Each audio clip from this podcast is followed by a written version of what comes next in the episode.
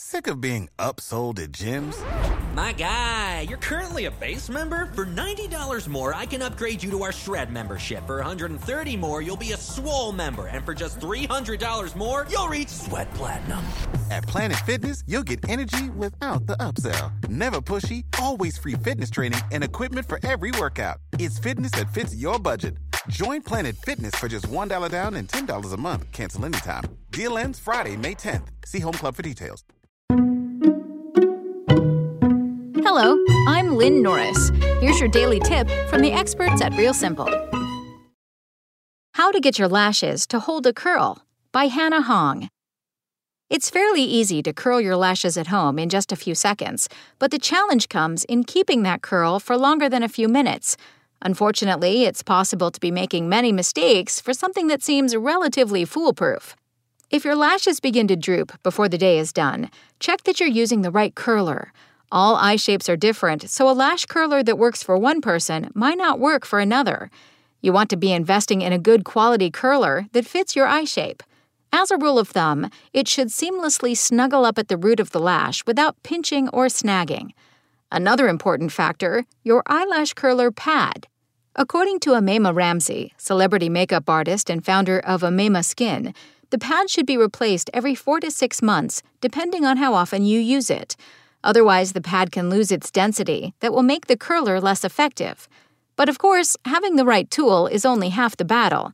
Then it's time to practice your technique.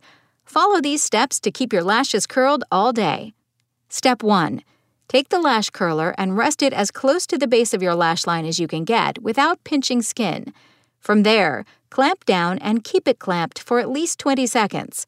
Curling your lashes prior to applying mascara is key, as curling after can result in a demarcation line, or worse, lash damage. Next, move halfway up the lash and curl one more time, keeping it clamped for another 20 seconds.